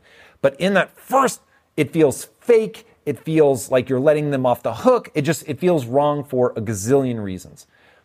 And so, what I had to realize, the reason that we do the baby thing is because my real goal is a joyful, wonderful, light of my life marriage. And I won't get to that fighting all day. And if I let myself stew in these neurochemicals and think about all the ways you've just wronged me and how dumb you are because your worldview is not the same as mine and ah, if I do that, when the neurochemistry finally wears off, I'm going to say, that was really stupid. And did a hundred times, which is why we now have this rule. It's not like, hey, the first time I met you, you know what we should do if we ever get in an argument? We should go baby. It was like, I wasted so many Saturdays and I was furious with myself. And I was like, what am I doing? And so in a sober moment, I said, I'm going to act in this way when the inevitable thing happens. Because I don't, my goal is not to feel aligned where I'm angry. Thusly, I'm going to act angry and make sure she knows I'm angry, which would feel awesome. When I get mad at you, I like being mad at you. I like letting you know I'm mad. I'm like, I want to win this argument. That would feel awesome. But I know better. And so I try to get myself out of that, meaning I know that that does not lead me to light of my life, marriage, joyful, where I've elevated you, which is one of my highest values. I, I believe I ought to be elevating my wife. And so it doesn't do any of those things. And so when I'm emotionally sober, I'm like, that was stupid. And I, I don't understand people who life has taught them that feels so good. Keep doing that. Keep, when you're angry, be angry. Act angry. Let people know you're angry. When you're jealous, act jealous. Do crazy things. Grab their phone. All that because it feels good. Like you're scratching that itch. Whereas I'm like, yo, if I feel jealousy, uh uh like this is not going to get me where I want to go. But I've carefully defined where I want to go. So I know this emotion is not serving me. I need to address it. Wow, that I love how you broke that down. And do you think that that's a part of some of the problems people are finding when they're juggling? I don't like to say the balance, but a lot of people want to use the word balance, work and career and family and love, where um, they they don't they get their their goals conflicted, or they're not actually clear on which one is priority or which one's more of a goal. How much time do you have? Let's go. Okay, Jesus, this is a very large. You basically said they've got all these things that they want out of their life and they're acting a fool. If I can just sum it up. That was me in my 20s, so I know exactly what's happening. And yes, a part of it is that they have conflicting goals, but more importantly, they have goals they don't even realize are goals. So now let's make this about women for a second. I want to be on my bad bitch arc at the same time I'm on my mother arc. Good luck. Nature's going to fuck you up because nature is going to go, Oh, you thought you were on your bad bitch arc? Nice try. I'm going to pump you through full of so many chemicals that you're going to be like, I've got to take care of my baby and nothing else matters. But by the way, you still have all these goals on your bad bitch arc that you didn't accomplish. And so you're now conflicted. I've never loved anything like I love this thing in my life. Nothing comes close. I would lay my life for this thing. I would kill all you motherfuckers to protect this thing. But damn, I feel guilty that I'm not still building my business. Am I still a good person? Am I still a bad bitch that I'm taking? But I really value being a bad bitch. But God, I, this thing owns me heart and soul. So you get that kind of conflict. It's brutal. Being a human is hard, and there is no right answer. It's not like being on your bad bitch arc isn't wrong or bad. Being a mother isn't wrong or bad. But there are trade offs. You're going to give up certain things to be a mother. You're going to give up certain things to be a bad bitch. And have you worked on the narrative so that you know how to deal with that as you move through phases in your life? Because those different phases are going to be literally different versions of you. You're different versions of you on a given day. Think about um, if you get really hungry you're suddenly in a different personality. We all joke, we call it hangry. But you're, it, it is a different microcosm of you. You act differently, you process data differently, everything about you is different. You become myopically focused on going and getting the food. Same thing, like if you want to understand a guy in his 20s, if you don't understand the micro personality of being horny, you are never going to understand your man. So it's like understanding that. You move through, if you can move through micro personalities in a day, imagine what you're going to do on decades, right? You just become a wildly different person. So one thing you and I have talked a lot about, we decided not to have kids, but we've gone into it with our eyes open we will regret. I guarantee it. We're going to regret. The older version of us is going to regret not having children. So right now, we have to be protective of that person and go, okay, what are we going to have to do in our lives to make sure that as we get there, one, that we can say, hey, we've had all this impact and we have a narrative where it's like, whoa, I really feel good about that. But we know that you can't just live looking backwards. That's no way to live a life.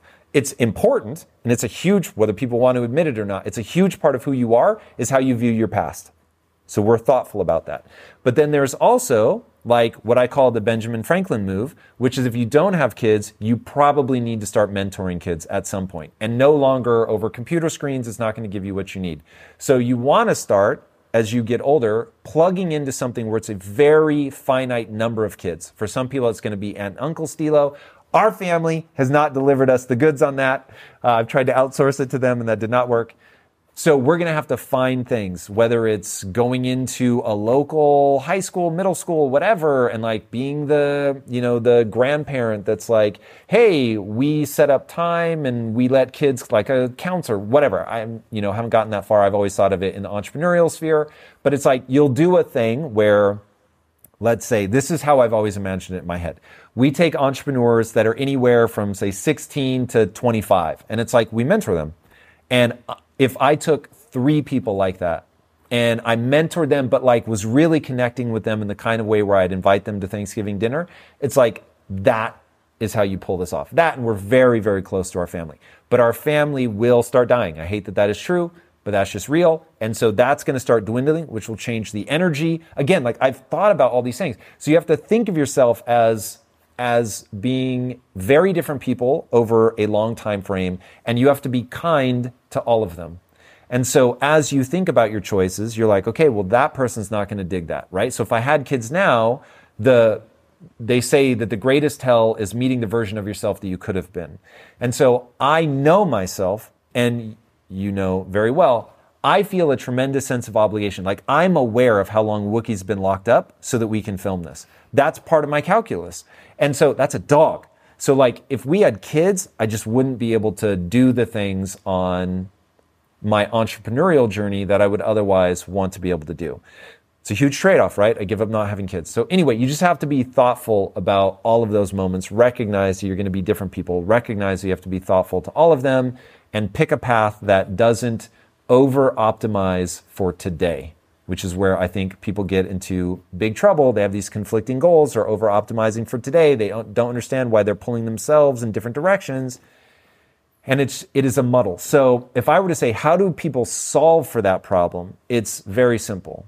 Write down, and I know this drives you crazy, but write down in a single sentence, no parentheticals, commas, no run ons, in every area of your life, what are you trying to accomplish? Write down your values. Actually, write them down. Write down five to 10 values in order, which most people can't do. Write down your beliefs. I've literally published my beliefs. You can see the 25 most important things that I believe about human potential, about the way the world works. That should inform your frame of reference. Once you're forced to articulate them in as few words as possible, you should be able to articulate your entire mission in life in 35 words, probably less. So it's lack of clarity, lack of understanding how to manage the multiple personalities that you are across time. It's over optimizing for today, poor communication skills, lack of self awareness. Like all of this nests together to where people just go, I'm angry, I'm going to act angry. Thank you for that breakdown. Um, what I would love though, so you broke down like the the areas of like how you actually prioritize, which I think is super important. Um, but when you're talking about like career and love, and then I actually love the optimization or like know these people that you're going to be. Um, one of the things though is that when you said people optimize for today, I think a big part of what they do is they trick themselves into what the future is going to look like. And so you said to me in our hardest times that you'll come back to me, or you'll find your way back. That's the last of the Mohican shit. Everyone may think that's dumb. Even hearing you say it back to me, I'm like, damn, those are good. That was a good line. It was a good line, and it was, it was very meaningful to me. But it was saying, hey, look, right now the path we're on needs to change. What do we need to change, and then how do we change it? And you saying that was a promise you committed to your wife. And I didn't feel like you were going, look, down the road, like, because we'd already been there. As a stay at home wife who literally you would come home every 18 months and say, babe, I just need an 18, another 18 months to build more wealth. It became an eight year journey. And what happened was, is that in that, that process, you were punting in essence, like, oh, just, just another this, just another that. The amount of couples that I see now do this where the woman is feeling the burn. I've given things up. I've given up my future for you. You said that you're going to be here. But let's say, and I've seen this many times, there's a big deal going on in maybe the guy, and I don't necessarily want to be um, gender specific, but this is just what I've noticed. So because we have a lot of couple friends who, a lot of them are entrepreneurs, we've seen this where the guy has something, a, they're closing a business deal, they've got a major, you know, acquisition or something huge is going, and then the wife is like, but you've been doing this for three years. I haven't seen you in God knows how long. And recently we had many couples say this to us where they were trying to justify, just saying, but I've told them like it's just going to be a year. I've told them it, I'm just going to finish this one deal and then. And in that moment, I even pulled you aside and I was like, I, I think people are fooling themselves.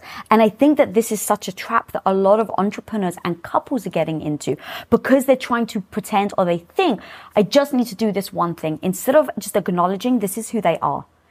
And this was the biggest revelation in our marriage where I, you even said to me, you can ask me to give up anything except for my ambition. Now, if you don't mind actually explaining why, and then we can kind of piece this apart because I think it's so. Yeah, so I said that in my early 20s. And the reason that I knew that was true is my ambition was always a huge part of my identity, maybe the biggest part of my identity as a kid. Used to run around telling everybody, I'm going to be rich one day. They used to make fun of me relentlessly. But I just really believed that I was meant to play full out that there was nothing that I couldn't do or be. And it was just about, I had to learn how to execute. And so that part got me through every hard time as a kid. Every hard time up until the moment I met you was like, I'm going to outwork everybody. I remember not getting in trouble, but being pulled aside before I met you because uh, my timesheet, I had 90 hours in a week. and they were like, they had never experienced somebody who, no matter how much time they offered me as um, overtime, I would take it. There was no limit. So from the moment they open the doors, and I'll be the one to close the doors. You want to stay open later? Whatever. I'll sleep on the floor. If if if I can't keep myself awake, I'll sleep on the floor. So it that not only was something that I take tremendous pride in, I still do to this day. So what I said to you was the reason you can't ask me to give that up is I don't want to know who I am without that. So it's not even that I don't know who I would be without that. I don't, but I don't want to know. And so it was like the person you fell in love with is that thing. And that was so damn profound because in those moments where you're just like, oh, just another, you know, 18 months, obviously everything in hindsight. Now I just realized when you're like, hey, look, I'm working 120 hours, it was just insane. And it made me realize like, this is you. And so I'm not here to, mm, I don't want you to be someone that you're not. And so if you are ambitious, I, it is my duty as your partner to support that. Now, what's also my duty is to make sure though that nothing gets in the way of our relationship.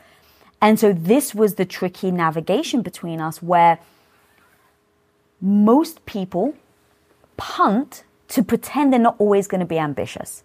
And I'm going to be generic for a, for a second and say it's mostly the guys that I've noticed, where the guy's just like, I've just told my wife, like, I'm only going to work like this for the next two years. I'm going to earn enough money just for the next two years and then we'll be okay. And I've just seen it time and time again where the reality is I think they would save themselves and their relationship a lot of problems by being honest, saying, I'm an ambitious person. I feel good when I do X, Y, and Z. And now, if it doesn't serve our relationship, let's get together and figure out how we can navigate our relationship that is optimal for you and for me. But never do we just say, well, you're just going to stop working, so I'll be fine in a year. And that is something I really wanted to make sure that we spoke about today because I see so many entrepreneurs and couples getting trapped in thinking that they just need to earn enough money. But in my experience, it's all been about the identity of the person, and that's why you can never get. Let me ask you a question. Mm-hmm. Have you ever asked yourself, is it worth it?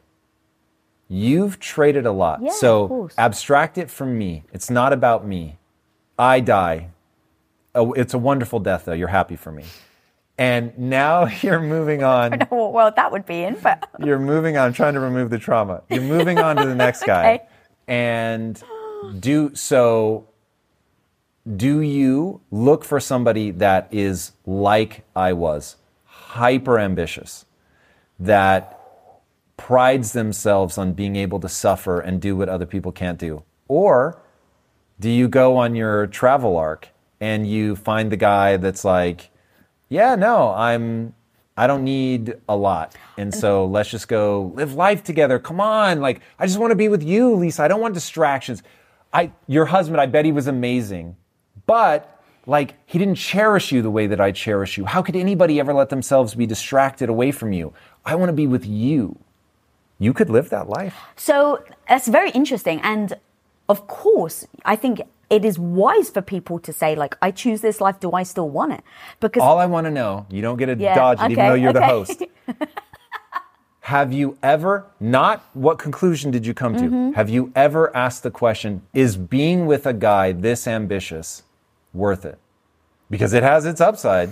I don't know if I would have worded it like that, but in general, yes. Do I do I think that the struggles that we go through on a day to day is worth it? Should we just give up the business and live a happy, blissful marriage on Have the side? you asked yourself, or are you bliss- asking yourself right now for the first time? No, no, no, I do, of course. So you've asked. Yeah, so. I've pushed you to the point where you're like, holy shit, is this worth it? No, I just think. Uh, what do you mean no? You have asked. You haven't pushed me, babe. That's okay. my point. I think it's so damn wise. For eight years, I wrote a book about being in the purgatory of the mundane mm. when I never once asked myself, what life do I want and what does that look like? And no bullshit, what am I actually going to do to get there? For eight years, I didn't ask myself that. So I absolutely always ask myself about everything, not just you. Do I still want my own show? Do I still want to be in front of the camera? Do I still want my own company? Do I not want to live on the beach in like with a cocktail in my hand? I ask myself all the time, so I never get trapped. Mm. And I think it's so healthy. Why it's not it out of doubt why is it worth it? Oh, yeah. so there's multiple things in specific regards to you. The truth is, I'm extremely attracted to ambition. I'm extre- extremely turned on by someone powerful. I am. Like I, I wouldn't feel, I wouldn't, I don't want to be in a relationship where I may feel like I have the majority the control in a relationship. I heard recently also someone saying, "Oh no, it's always better as a woman to have a man that loves you slightly more than you love him." That's the most fucking horrifying thing I've ever heard. Yeah. So those are two different things, though. I would say control and love. Of course, now yeah, you yeah, could, sorry, you I could just- leverage love to get the control. I just threw them that. together just as like equal stuff. Yep. So when I think about equality mm-hmm. with me and my husband, it is that I um I don't always want to be the person in the control, carry the power in the relationship. I don't want that. That isn't interesting. because it's stressful, no. or uh, because you're turned on by somebody that can do it. yeah. I think it's because I'm turned on by someone that can do it, and I think That's that some real shit right there. babe, I just think it's. I honestly don't know why it's hard for people to say that because it doesn't make me less of a woman to say that I want a powerful man. It doesn't make me weaker to say that I admire power in my husband. Have you just been brainwashed by society? Or have I been brainwashed? I mean, look, I always question my beliefs because I was the person that believed I should be a mm-hmm. stay at home wife. So you better believe I always question where my beliefs come from. And so when I question my beliefs, I then tap into does this feel true? Or is it just something that I say? And so when I go, no, this feels true. When I see you in a meeting and you're just like commanding a room, I've told you before, babe, that was a fucking turn on. And so I just embrace. It is, I don't even ask myself why. Like, is this healthy or not? I don't ask myself that. The truth is, I don't feel less than by saying it. And so I think that that to me is where it becomes, can be detrimental for women. And I have tremendous empathy. Um, and I think that it's important for a woman to then work on her own self esteem and her own security so that they don't find, um, insecurity when they're around other ambitious or powerful people. To be honest, I would say that whether I was around a man or a woman, I felt insecure by about being around both.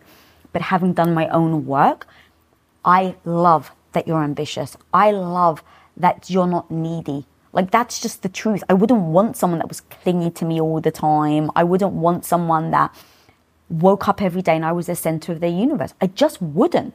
That isn't interesting to me. Now, Let me be very clear. You are the center Oh, of my universe. Yes, I. Every you- everything I do, Your day to- I do for you. but- as much as that's a cheesy song lyric, I really mean that. Going back to my earlier point, though, I know that there are many things that I truly do for you that you wish I wouldn't, and so that is a hilarious conundrum of the relationship between men and women. But nonetheless, it is true. well, let's talk about words, right? That's so important that even in that moment, you, as I said it and you went to repeat it, I was like, fuck, I should have caught that because I know you well enough to know that that's a phrase that you use as a demonstration that you would really die for me. And so actually, if I was better or faster, I wouldn't have used that because I know that that's the thing that you hold true to. So words matter. And so while that wouldn't have been a bother to me, I know that that means something to you. And so in that, next time I'm not going to say that because I understand that words have meaning.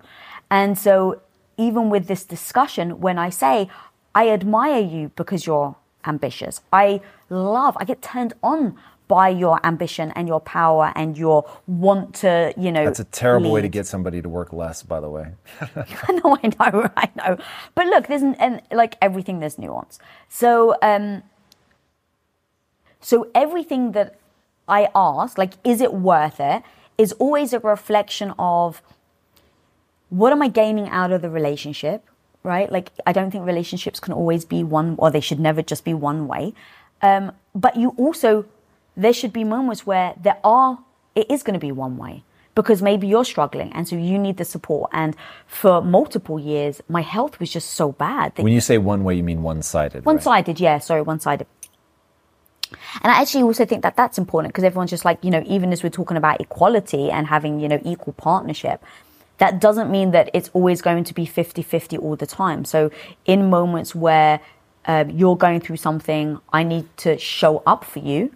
And it needs to be more about you than about me. And just like when I had massive health issues, it was more about me than it was about you. And so having a, being able to have that relationship where you can navigate, um, It's got to come out on balance, though. You know it, what I mean? does for sure. But that's why, even with the ambition thing, you saying, you cannot ask me not to be ambitious. And I was like, amazing.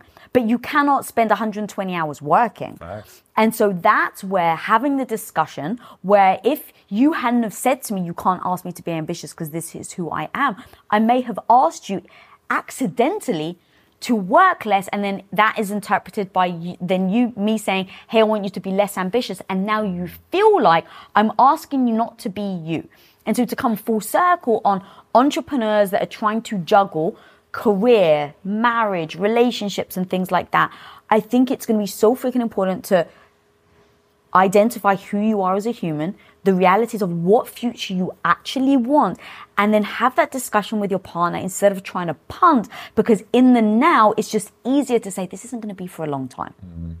Instead of which is the real truth and the hard discussion is this is who I am for the rest of my life. So for you in our relationship, having built businesses together, having built business by yourself, being an entrepreneur, what do you think is the thing that um, people maybe in your situation now where they're like, I really want to have a career and I really want to have an amazing marriage? What are the things that they need to make sure that they're doing right now? Well, selection is 80% of the battle. So you have to be very thoughtful about how you select, what you look for. I'll round it to you need to share most of your values. If you don't share 80 to 85% of your values, you're in real trouble. That's where people are going to disconnect.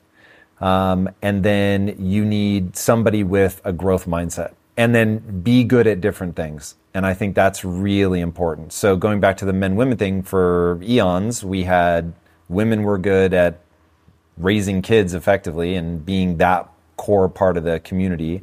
And then men were off hunting and fighting wars and they were good at that part. And so we each had different things to be good at, and we were each celebrated for those very different things. So in your marriage, you want to do the same thing. You each want to knowingly be good at different things. So um, if you're trying to be an entrepreneur and a great husband, or a great wife for that matter, you need to figure out okay what in what way am i contributing so am i being an entrepreneur because it's money and you know we're trying to do something or is this Am I expressing that for a different part? Like for me, it really was money could become a part of it, but I made us clip coupons for a long time. So it's like you have to be really thoughtful. You could struggle forever and not get there. So is that a manifestation of um, self improvement, of pursuit, ambition? But you need to, to be really clear about that. So being clear about your goals, um, being clear about your actions are they actually leading me towards my goals selecting well and then really creating a shared frame of reference with your significant other that puts the well-being of the two of you at the center where you're both elevating each other up that you're very clear about your order of priorities so even though we don't spend as much time on the relationship as we do the business the relationship takes priority and so when the two collide we're like, hey, if the relationship needs something, it's going to get it. And there have been precious few moments in our life where we've not lived up to that. So that is, I think, really important. You have to actually walk the walk and not just talk the talk. So you have to look for those moments, like you were saying, like, hey, there's this really big thing. You have to judge, like, what's going on at home. Is this a moment where I just have to make this happen? for the marriage. And so I'm going to lose an opportunity in the business side, and it just is what it is. Um, I think that's really important. And then you definitely want to be constantly upping your self awareness game. You want to constantly be upping your communication game, tactics, all of that stuff is is really important. And there really is like tactics is probably the like the thing I would lay at people's feet. Like if you just do these things, if you actually do them, your marriage will be amazing. Even if you do them for the wrong reasons, just doing those things will end up working out. And so tactics is is something that I think so many people out there, like when I think about you and I in terms of talking about relationships, do we really have something new to add? Yes. Like in terms of tactics, we do this and it yields this outcome. I think that's where a lot of people fall down. They're in like spirituality. They talk about like touching hearts and gazing eyes. And I'm just like, oh God. Like you really need to figure out what are your standard operating procedures for an argument? What are your rules of engagement? And people don't do that. An SOP for an argument. Yeah. I love that. That's so good. Baby, thank you so much. Dude, you're amazing. Your show is my favorite show to be on Aww. ever of all time. Obviously, it's a bit of a cheat because your life is prep for this interview, but wow, was that fun. Where can people find you? At Tom Bilyeu. Get I got my wifey voice on. It was nice. nice, guys. Thank you so much for watching. If you're not subscribed, click that subscribe button. And I really, really want to hear from you guys. What was the one freaking fire thing that you're going to go home right now and tell your partner that you're going to try together to improve your relationship? Drop it in the comments right now. And until next time, guys, be the hero of your own life. Peace.